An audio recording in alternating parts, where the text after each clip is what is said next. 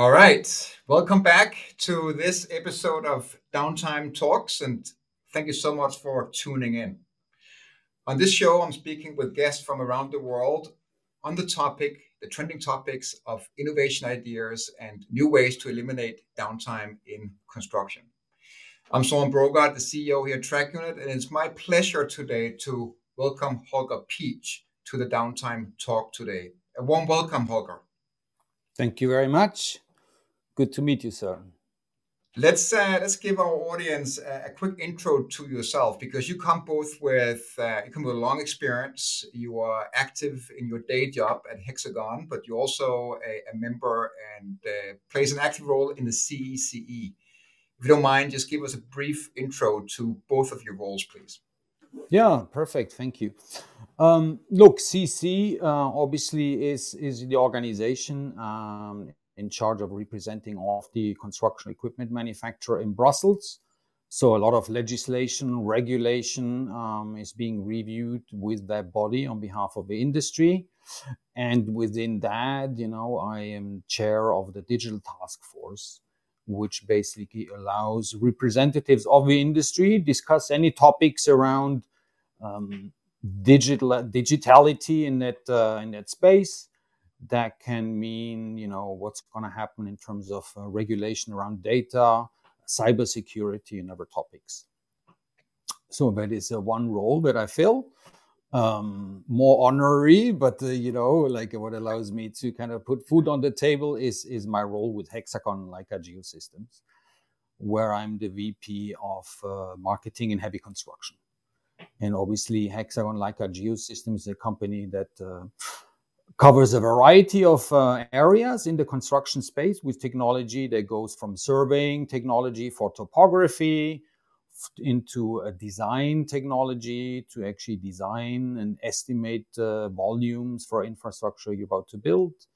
Uh, a key piece then is machine control technology that then takes these designs and increasingly autonomously uh, builds the infrastructure, all the way to then monitoring the infrastructure in terms of its condition.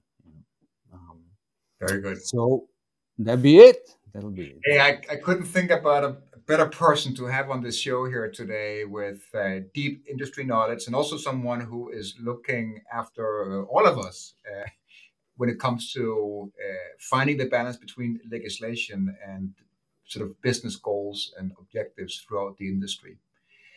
I would actually be curious to know uh, in your, if you put on your C E C E hat, What what is the uh, what is the ongoing uh, legislation that is on top of mind and uh, in in in your role as chair for the Digital Task Force right now?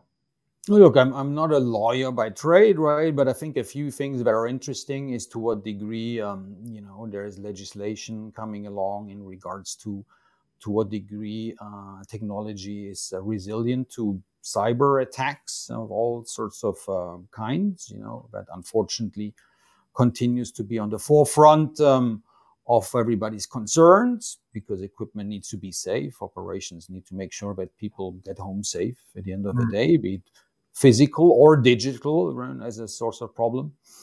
And then the other thing is, I think, um, given, I think, what has been very interesting and sometimes leading legislation in the B two C space in terms of our rights being uh, protected as a consumer, you know, and to a degree generator of data as individuals in our daily consumer life.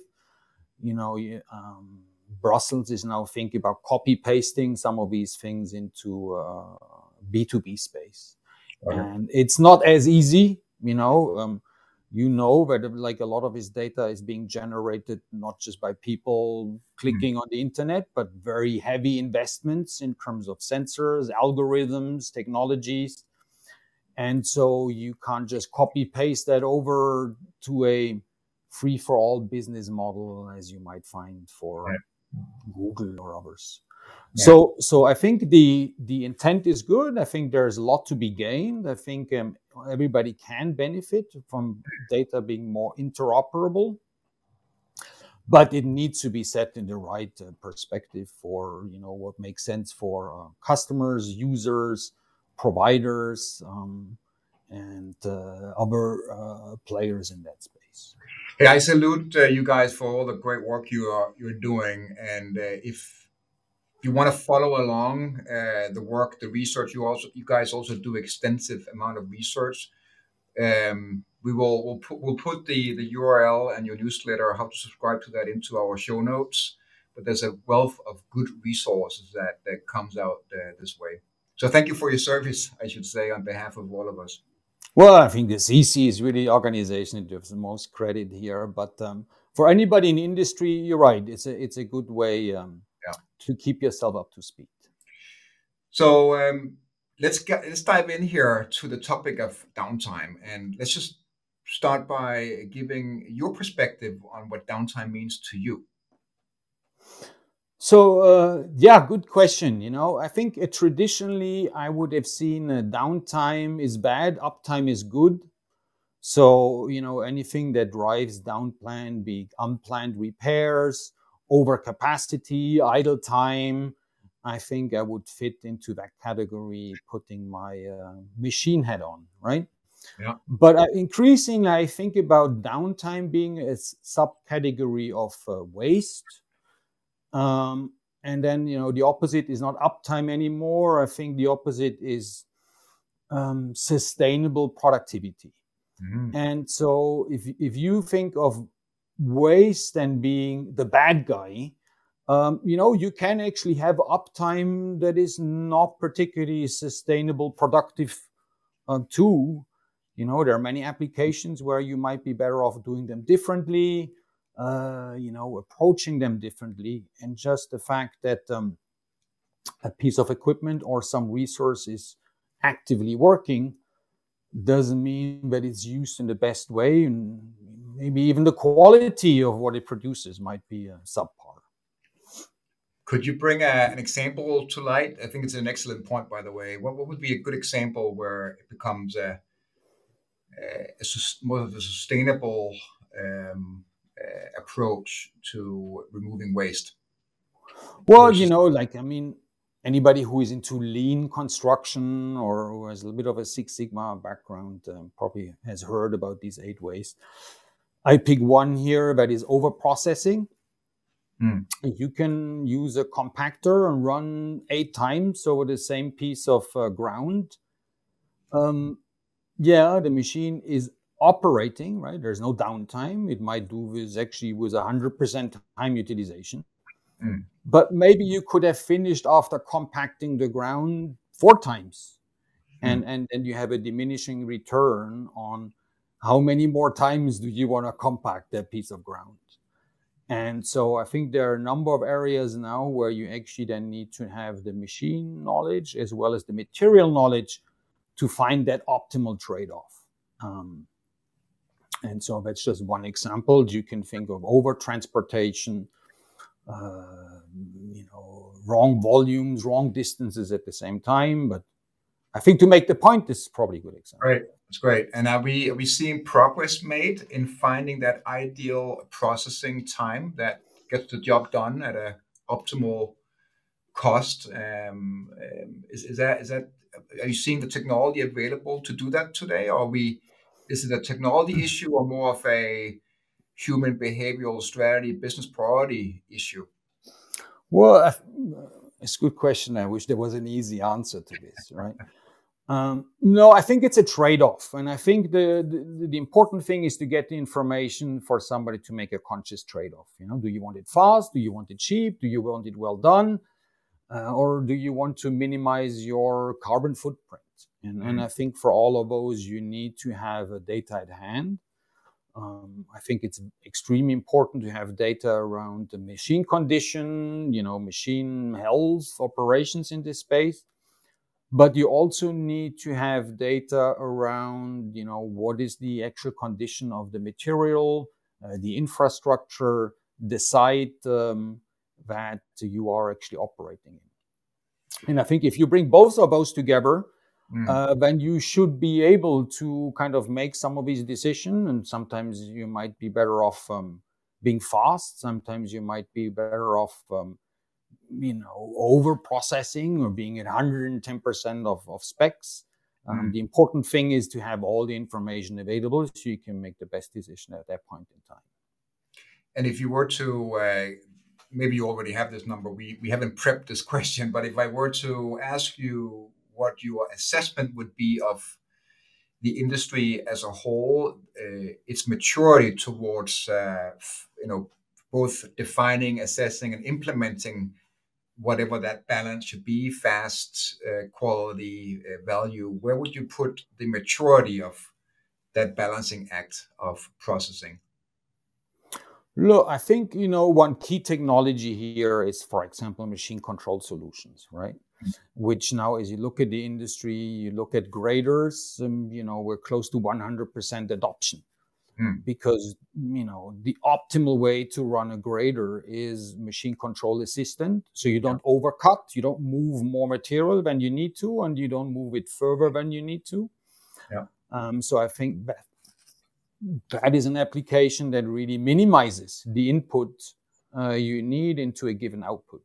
Uh, you have a, a fairly high adoption with uh, with dozers, a little bit lower with excavators, which tends to have um, actually a higher variety of applications. Um, so I would say, you know, from a product point of view, that changes. We see changes also geographically.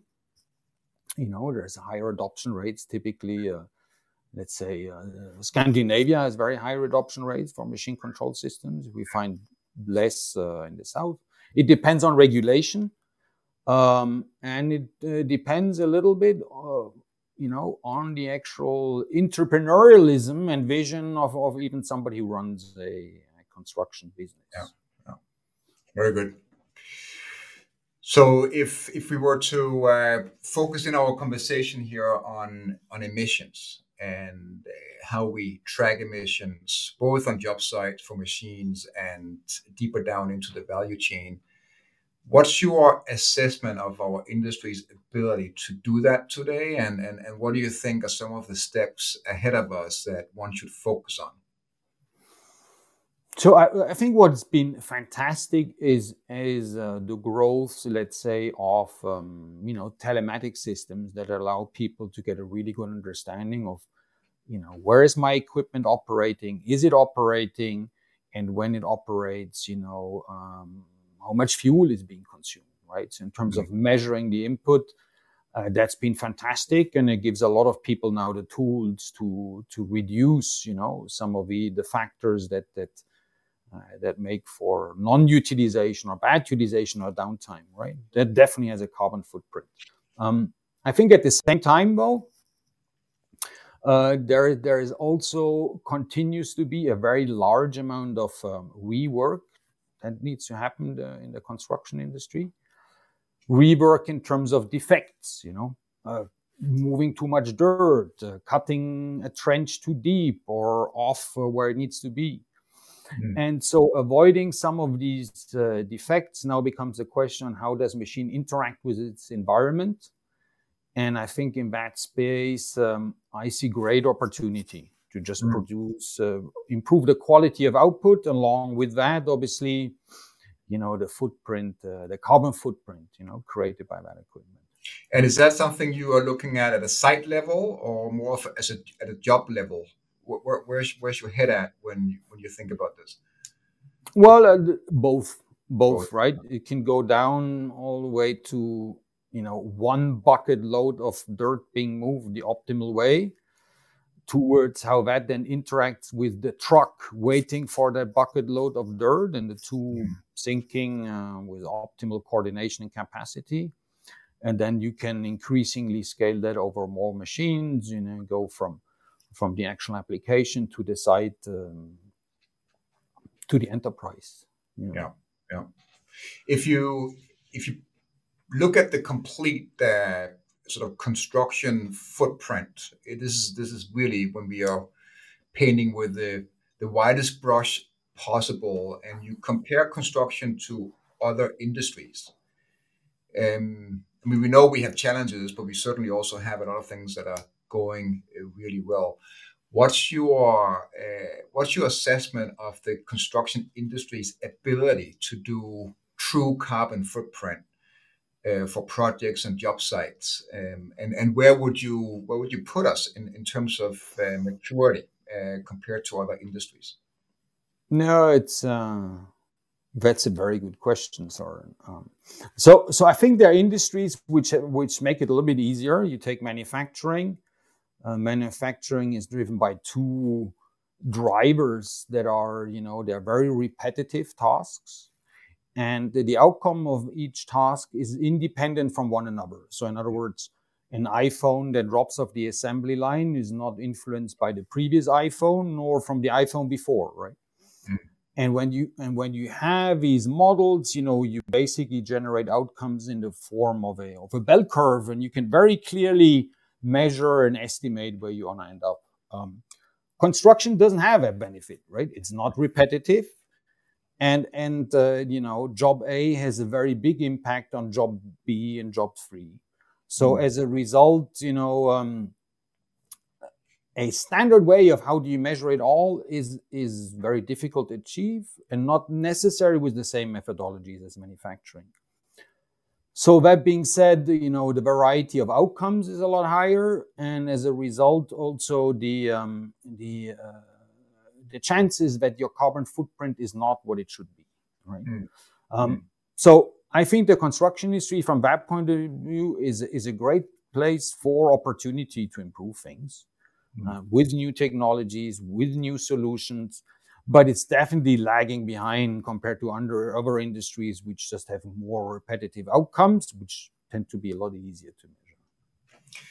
Is, is in your experience, um, you know, what is what is being done right now? What are some of the, the research or examples that, that you are looking at where we can see a path, even though we can't standardize it, even though it's highly unique per job site?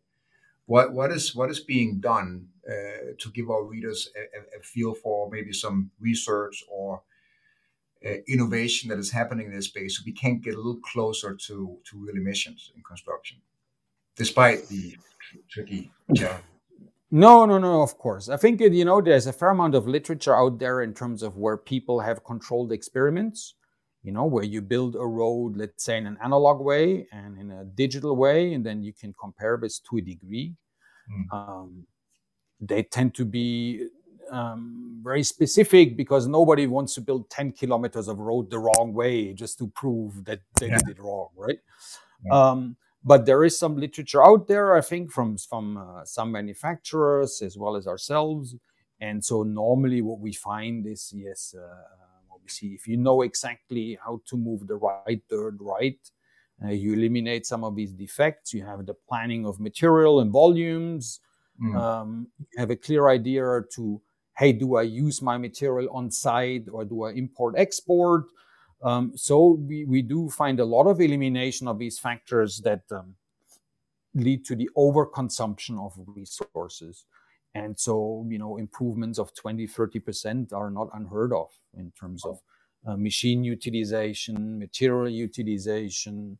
Um, obviously, there's one hundred ways to do it wrong, right? If you do one hundred things wrong, then d- doing it the right once, you have better gains than if you do just three or four things. And and when it comes to uh, scope one, scope two, scope three, and our listeners' sort of uh, ap- appetite for, for for engaging, what would be if, if you are a con- if you are a contractor and you are uh, being forced by legislation or a multi-policy to do site-level reporting? Um, what is sort of step one, two, and three uh, that you gotta get your arms around? Just a little bit of a beginner's guide for those who are not that sophisticated. Oof, you know, I I think that the first thing I would look at in terms of uh, minimizing the footprint is only only move the dirt once, you know, as a golden rule in the industry. And so the more you move dirt around on your job site, on and off your job site, you know, the more uh, you'll be inefficient, it'll be costly, it takes more time, but also it's less sustainable, right? right? So so just get it right the first time. I think there is an important element here.